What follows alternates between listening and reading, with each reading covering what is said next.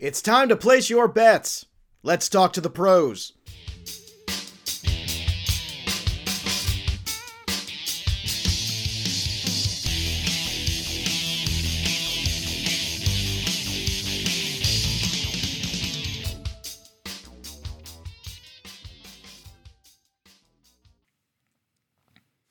Welcome in, everybody, to Betting Pros, and it's time to talk a little NBA. It's me, Joey P, Joe Pisapia. Welcome to the show, everybody. We got a great one for you today. One of my boys, one of my Jersey guys, who I've done probably thousands of shows with now over the last five plus years of my life. He's one of my good friends, but he's also one of the best folks in terms of NBA to talk to out there on the landscape, whether it be DFS, whether it be wagering. And today, of course, we're talking to him about wagering. He's the head of betting content over at Fade the Noise, and that's FTN for those of you cool kids. And as you can see here, if you're watching us on the YouTube channel, you see him flashing the little stuff there, right there. Uh, he is uh, product placement all the time but uh, he is one of my favorite dudes. He's my paisan. He's Benny Ricciardi. Everybody, welcome to the show, Benny. How you doing, brother? That's a hell of an intro right there, bro. So if I love it right there.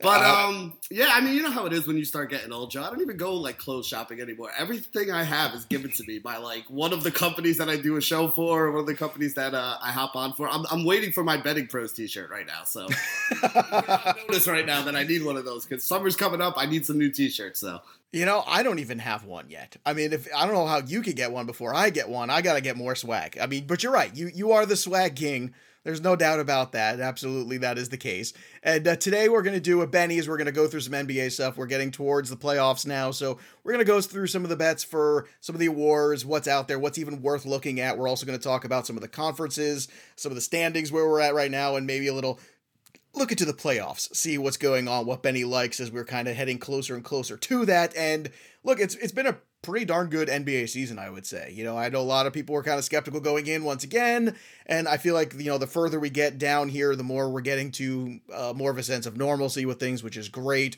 Uh, we've seen what's happened last year with the NFL, and then obviously with Major League Baseball this year with crowds being back. So you know, let's start with some of the awards, Benny. Let's start with uh, MVP, which Nikola Jokic is at minus 400 on consensus betting pros right now. Again, betting pros takes the consensus from all the different houses, kind of compiles them into one number.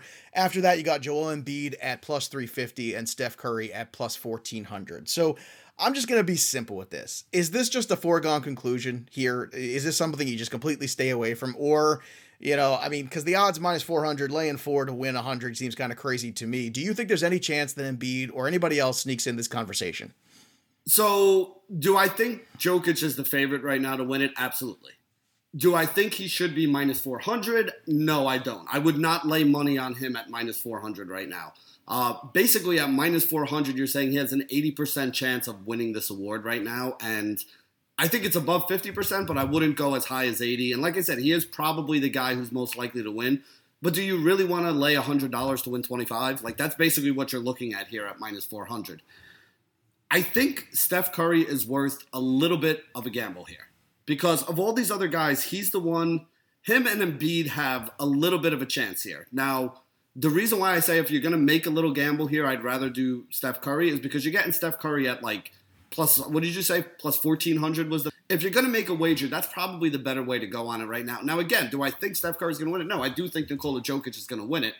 But i think that at 20 to 1 on steph curry or even 15 to 1 on steph curry that's giving him like a 5 or 6% chance of winning this award. And i think he's probably closer to maybe 10% here. Because if you look at the numbers this year he's the guy i mean it depends. What do you what do you count as what makes a guy the most valuable to his team? Because to me one of the things that i look at is the expected win total that that player creates for his team. So basically, they look at the stats and they say a guy like this, if you put him off this team and put him on another team, this is the number of expected wins a guy with these stats would have. You know, Steph Curry is 33. He's leading the league. So by that metric, he is the most valuable player in the league to his team. His team would be 33, depending on who the substitution is. But if you substitute him with a league average player, they would be 33 games worse off than they are with Steph Curry. Nobody else is, you know, even close to that number. Joel Embiid, I think, is at 31, so he's another guy that's like kind of in that conversation. But Steph has the best number in the league overall there. But again, you and I know, Joe, that a lot of these things aren't based on stats, right? These are they're voted on by, you know, writers. They're media awards. That's what they are. Yeah. And one of the things that goes along with that is they usually give it to a guy who's on the team that's winning a lot of games. And, you know, there are other guys who have had better stats than Jokic has this season, but he's the guy that's avoided being hurt. Like if Joel Embiid didn't get hurt, there's a good chance Joel Embiid could be the guy who is the, mm-hmm. you know, the, the one in the clubhouse leader right now. If LeBron didn't get hurt, LeBron was having some really good numbers on both ends of the floor this year. There's a guy that you could be there. You know, Giannis is not great on the offensive end, but he's still a well above average offensive player. And he's one of the elite defensive players in the league, like a top five guy when it comes to, you know, points saved per 100 possessions. So a lot of these guys had a chance, but a lot of these guys also miss time right now. So really, the guy who's been consistent and who has played even above expectations a little bit this year and whose team is winning games right now is Nikola Jokic, which is why he is the clubhouse leader. But of all the ones we're going to talk about, there's a couple other clubhouse leaders that I'd be like, yeah, you could put money on him at that price if you want to. Jokic is the one that I would not be betting on here. This is a guy with only 12 expected wins above, you know, what he would normally get for a replacement player here. Not that that's a bad number either. That's still a good number, but it's just right. it's not Steph Curry's 33, it's not Joel Embiid's 31. Like if that's how we're measuring someone's worth to a team, he's really not the guy who has meant the most to his team this year. Well, I mean, I'm looking across the board, and only the lowest number I see here is minus 357 over at BetMGM for Jokic, and that still seems like you know a hard pass there. And I, I, like the case that you're making for Curry, and I think you know in in sense of like media award right now, it seems like the groundswell is going there. But I think you're right. It definitely feels as though it no it shouldn't be so much of a favorite right now. It definitely feels like it should be a little bit tighter. You know, we're talking betting numbers right now, so it's not it's not that I'm saying Nikola Jokic probably isn't going to win. I just don't think that he should be 80% to win. If you told me he was even money right now, I'd be like, yeah, I'm going to bet on him at even money. If you told me he was even maybe minus 150 or minus 200, so like 60, 66%, I'd probably be like, all right, yeah, he's still the guy we should be putting money on. At minus 400 though, there's, there's no value there. There's I'll give you something that's a bigger lock that we're going to talk about in a little min- in a minute. That's a better number than minus 400 that we should be betting on if we're going to do it. All right, well, let's move on to the next award here and talk about Rookie of the Year because we've got LaMelo Ball at minus 305 and Anthony Edwards at plus 200. Again, those are the consensus numbers, and you go to bettingpros.com to see all these consensus numbers, and you can go pick and choose if you do like a wager. Well, where can I get the best odds? So, is is this particularly one that you've got your eye on? Ball's played very well, obviously, this year. Edwards, no slouch either, but right now it's telling you that Ball is a clear favorite. Yeah, I mean, to be honest, it's not particularly close between the two of them on the floor this year. Anthony Edwards had a couple good games. Uh, he's a good scorer, but LaMelo Ball is the, is the much better player, is the much better all around player, and is going to be the much better NBA player as well long term here. Plus, he has the name recognition that is going to help him out anyway, even though Anthony Edwards was the first pick. I got to be honest with you, Joe. I'm going to give a shout out here to an honorable mention guy that I like even better than Anthony Edwards. I would rather vote for Tyrese Halliburton than I would for Anthony Edwards this year. I think he's had a better overall season. Right now, with um, De'Aaron Fox out on the COVID protocol, he's getting a chance to kind of run the team, putting up like double double numbers and points and, uh, and assists every night. To me, I always thought he had a better season than Anthony Edwards did. Again, Anthony Edwards had such a bad start to the year, and his team was so bad right. too. It's not like, you know, sometimes there's a number one overall pick, like LeBron comes in and, you know, changes his team's fortune in one season. If it was a situation like that, I'd be like, yeah, you have to give it to Anthony Edwards. But I, I just, I don't think he's done enough to even. I even told people that I don't know if I would want to bet on him, even if LaMelo Ball was like out for the season and never came back. I still thought LaMelo Ball missing the last couple, you know, the last couple weeks of the season already had this award locked up because he was by far the best rookie out there. Um, so to me, he's still the guy. And again, you could take Jokic at minus 400, or you could take LaMelo Ball here at like minus 305, minus 302. Um, th- those numbers are just better. So if you're going to put money on something, put it on where you're going to get the better return. I'd rather be here on LaMelo. All right, so let's move on to the next one here, which is uh, I mean, look, Julius Randle's had a a great season here for the Knicks, and the Knicks have really showed a lot of life here down the stretch, and and they showed a lot of life early on the season too, and they got people kind of excited. And of course, they did that Knicks lull, which you know the Knicks are like, well, okay, I guess we've kind of righted the ship and realized who we are again. But then again, it, it kind of peaked as we're getting closer to the end of the season. So Randle right now is at minus 500 for this award. Jerami Grant is at plus 400. Is this another one where it's just a lock and you walk away because it feels like it? Yeah, I mean, there's really no there's no argument that it's Julius. There's no argument there. Yeah, I mean there was there was a point in the season where there were like three or four guys in the entire NBA who were leading their team in points, rebounds, and assists. And Julius Randle was one of them. The other ones were like Luca, Luka, Giannis, and LeBron. MVP guys, right? Yeah, exactly. Like if you're in that company, that's that's the company that you're in. He has been a godsend for the Knicks this year. He's been basically their entire offense because that's really what that team struggles with on the offensive side. And his defense has been a little bit better too. I mean, he's always been known as a guy who's been kind of a dog on defense, but the Knicks have one of the top defenses in the league this year. I think they're giving up the third fewest points per 100 possessions right now. And you know what? Randle's numbers look better than they have. So coming to the Knicks has been great for him. He's played as well as anybody could this year. You know, he's had triple doubles at some points this season. He's had a whole bunch of games with double digit assists that we made a lot of money on betting on over at FTN. That was it's like my favorite bet this year. Everybody over there will be like, "Oh, you're playing Julius Randle assist again?" Well, yeah, it keeps getting it. You know, the guy's going to keep going over the number. We're going to keep playing it. So I love Julius Randle. He's made me a lot of money this year. I'm just not willing to invest any more of that at minus 500 though. I mean, do I think it's a lock? Yeah, you can get what like 16, 17 cents on the dollar for every dollar you put in there. I mean, if you really don't you know, have any other use for that money between now and the end of the season, the next three weeks, by all means, throw it in there. But you're not gonna get you're not gonna get that great of a return. But I do think it's pretty much a lock. All right, let's talk about defensive player of the year. Rudy Gobert at minus three thirty five is a consensus number. Ben Simmons at plus two thirty, a little bit tighter, but again, clear favorite here with Gobert and Miles Turner is kind of pulling up the rear at plus seven. Uh, so again, it's very heavy favorites here. It's just a matter of are we interested in the lock favorite here? And Gobert is that lock favorite when it comes to defensive player of the year, feels like as well. Yeah, I think it is because Utah Utah has been the best team in the NBA this year, um, and that, that's not hyperbole. That's they have the highest point differential per 100 possessions. Um, you know, they're like top five offensive production per 100 offensive efficiency. They're number one, I think, right now currently on defensive efficiency as well. So, I mean, this is a legit team right there but they don't have a legit superstar who's going to win the MVP. Like Donovan Mitchell's their superstar. He's not going to be an MVP candidate. The writers aren't going to allow this team to have this good of a season and not have, you know, some kind of awards coming their way. And listen, Rudy Gobert is a deserving favorite for this too. I don't want you to think that he's not. Like mm-hmm. when you look at defensive numbers there, points per 100 possessions, which is the stat that everybody uses as, you know, the main one for defense because it kind of encompasses everything there Rudy Gobert is leading the league. He is worth 11 and a half points to a team um, per 100 possessions on the defensive side. Without Rudy Gobert, you would expect that team to score 11, you know, to have 11 more points per game scored upon them. There's only two guys that are over 10. It's him and teammate Mike Conley. And, you know, like I said, by far statistically, you can make the case that he is head and shoulders above everybody else in the league. So I understand the 335. What I don't understand is the guys that are behind him. Ben Simmons who I love, and I love Ben Simmons. Ben Simmons is one of the few guys in the NBA that you can legitimately put on any player one through five, whether it be the opposing center, the opposing point guard, or anything in between, and he could guard that guy. So he is the arguably the most versatile defender in the NBA, which is great. But his numbers aren't jumping off the page as like, oh, this guy deserves to be, you know, the defensive player of the year. Without him, his team's defense wouldn't be bad. They're a very good defensive team, and they've been a very good defensive team even in games that Ben Simmons didn't play. So is he a great defensive player? Absolutely. Is he a positive to them on defense? Yes.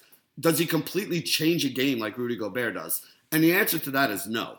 So mm-hmm. I will do this. And Miles Turner, I have no idea why that Miles Turner is on this list. It makes no sense to me that he is the third one on this list whatsoever. But I need to. I want to throw the third guys in there. The guys that should be on this okay. list. Mike Conley should be on this list because, like I said, right. second best defensive number there. One of the, the best defensive point guards in the game. Has been for a really long time. Doesn't get enough credit. Really hope he's first team all defense this year.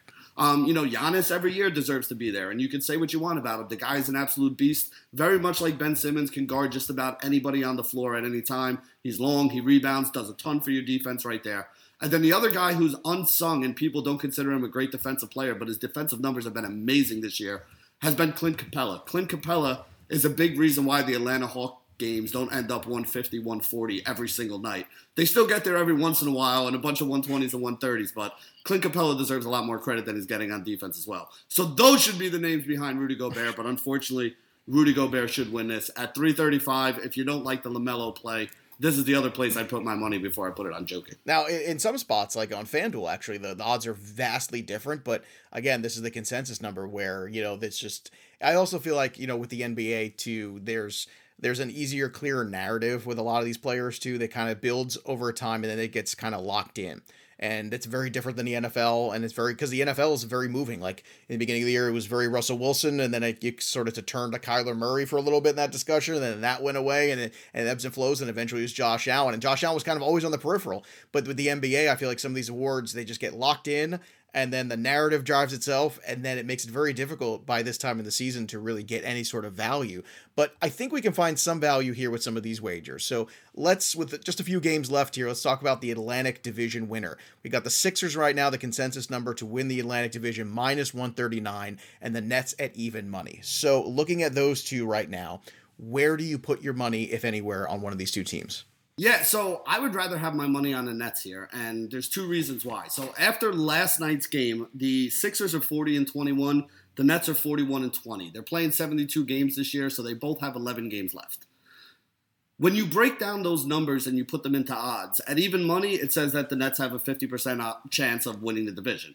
At minus 139, you're giving the 76ers a 58% chance to win the division. Now, there's a good chance that these two teams both go, I don't know, seven and four or eight and three throughout the end of the season, because based on their win percentages this year, that's what you would expect them to win about two thirds of the remaining games that they have, which with 11 games means they're both going to wind up with six or seven wins here. And the Nets already have one game up on the Philadelphia 76ers. So, right. you know, they could basically match the 76ers record and still wind up winning the division. Whereas the Sixers are going to have to hope that the Nets lose a couple games here. Now, again, are the Nets as good without James Harden and without LaMarcus Aldridge, which is something else we'll talk about later when we talk about championship odds? Mm-hmm. No, they're not. But Kevin Durant's back. He's really, really good. Kyrie Irving's still there. He's really, really He's good. really, really good. Joe, Joe Harris is a great shooter who's going to stand in the corner and stretch defenses, and that's what every team wants right now.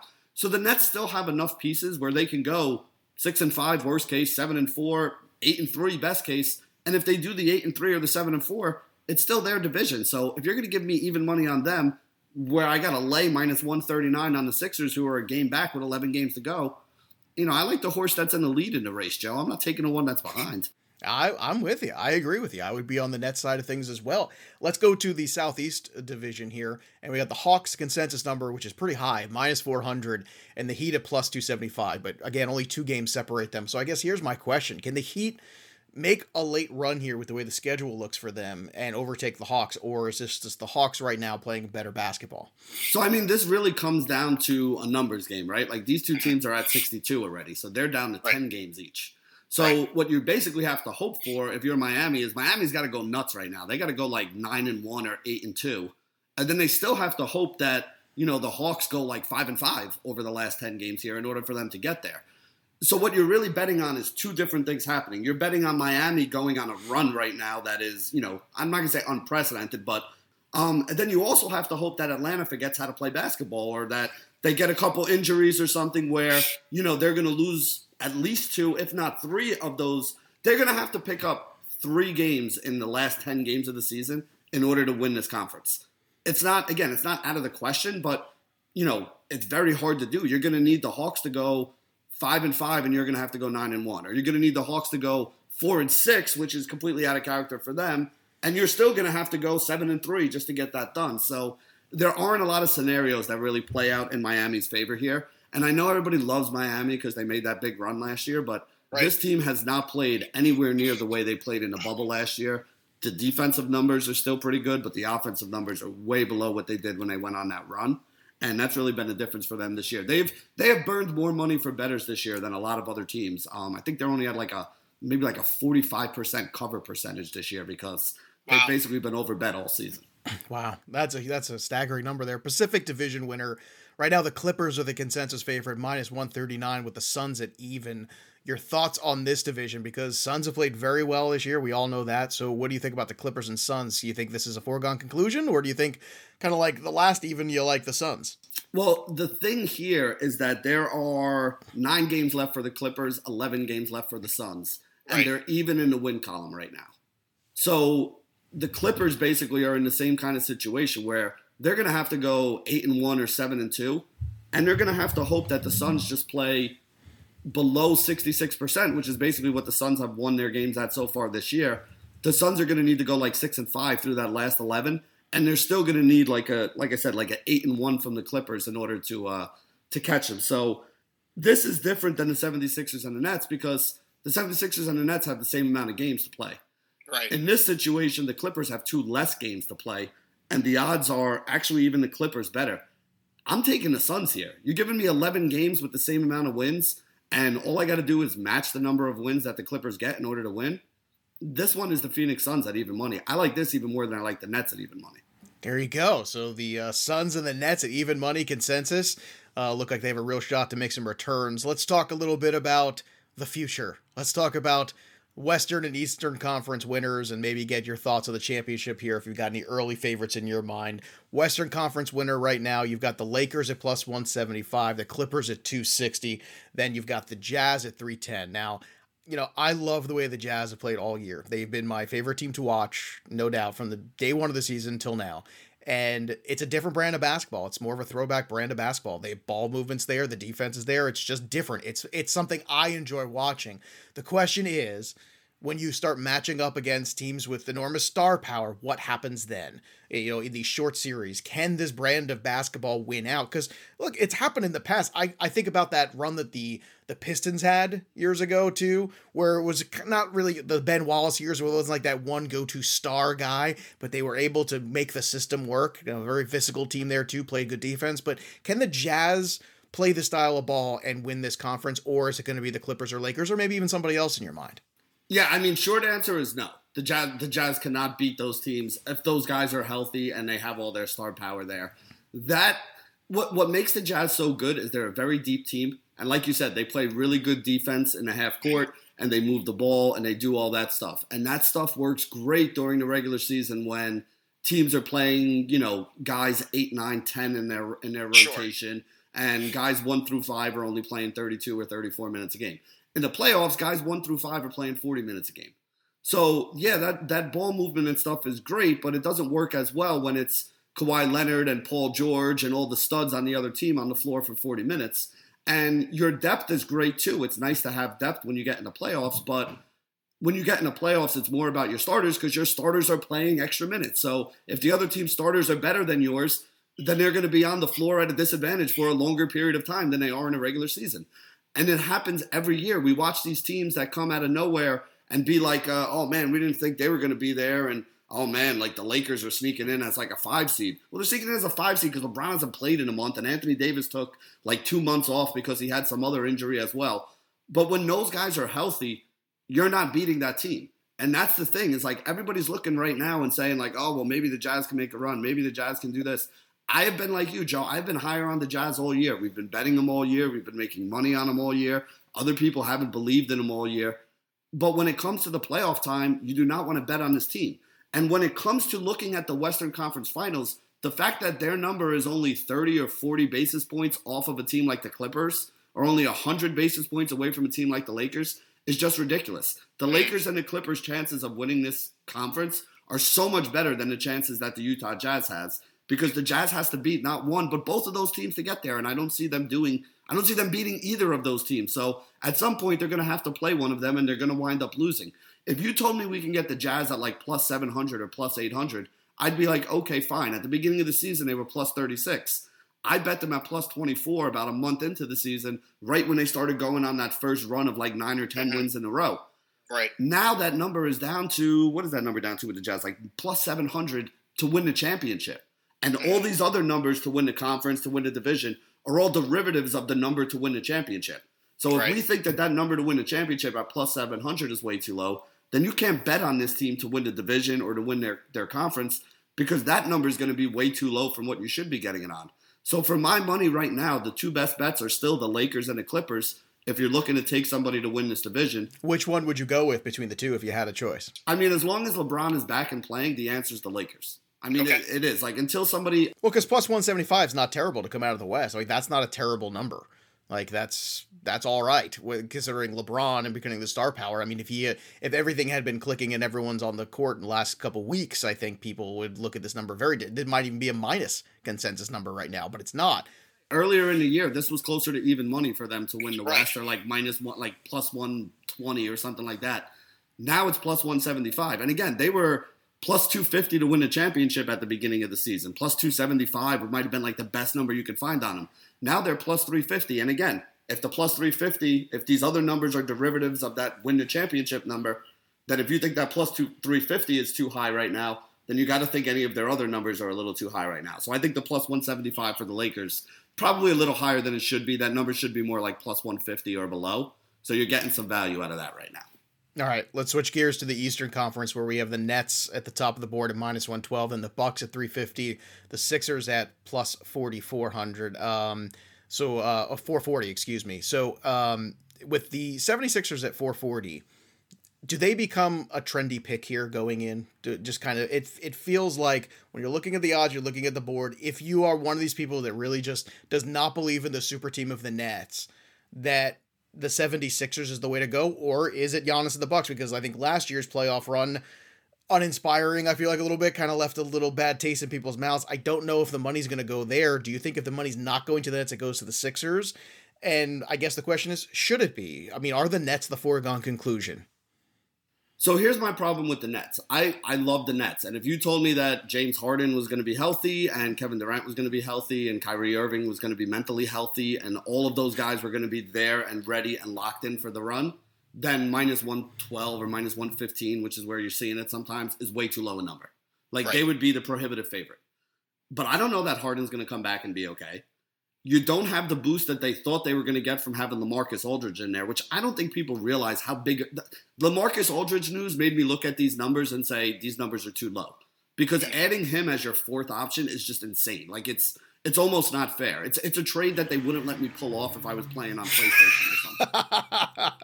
Point time, I mean, they got you know he, they got him. It was released. They picked him up. Like that was a great pickup for them. So him you know, deciding to retire, which, you know, no knock on him. I would have done the same thing if it was my health. So I, I'm not knocking him for it. But it definitely, the numbers moved when he signed and when KD was on his way back and when mm-hmm. Harden was still healthy at the time and all those guys were supposed to play together. But now Harden is out. Harden had a setback, which we don't know how long that's going to keep him out. LaMarcus Aldridge is out with the heart thing, and this number hasn't moved. So to me, this number is overbet because at the very least, there should have been some kind of adjustment for Aldridge going down and Harden being more of a question mark now than he was a couple months ago. And we haven't had that. We haven't had a big adjustment back in the other direction. So right now, the way I'm looking at it is you also got to think about all the injuries this team has, Joe. Like Kevin Durant could go down again. We've seen right. it multiple times. James Harden, maybe he doesn't come back.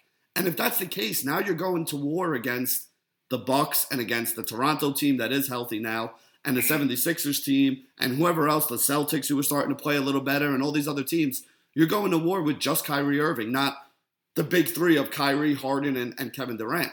So I don't think that laying more than even money on the Brooklyn Nets right now is the best way to go.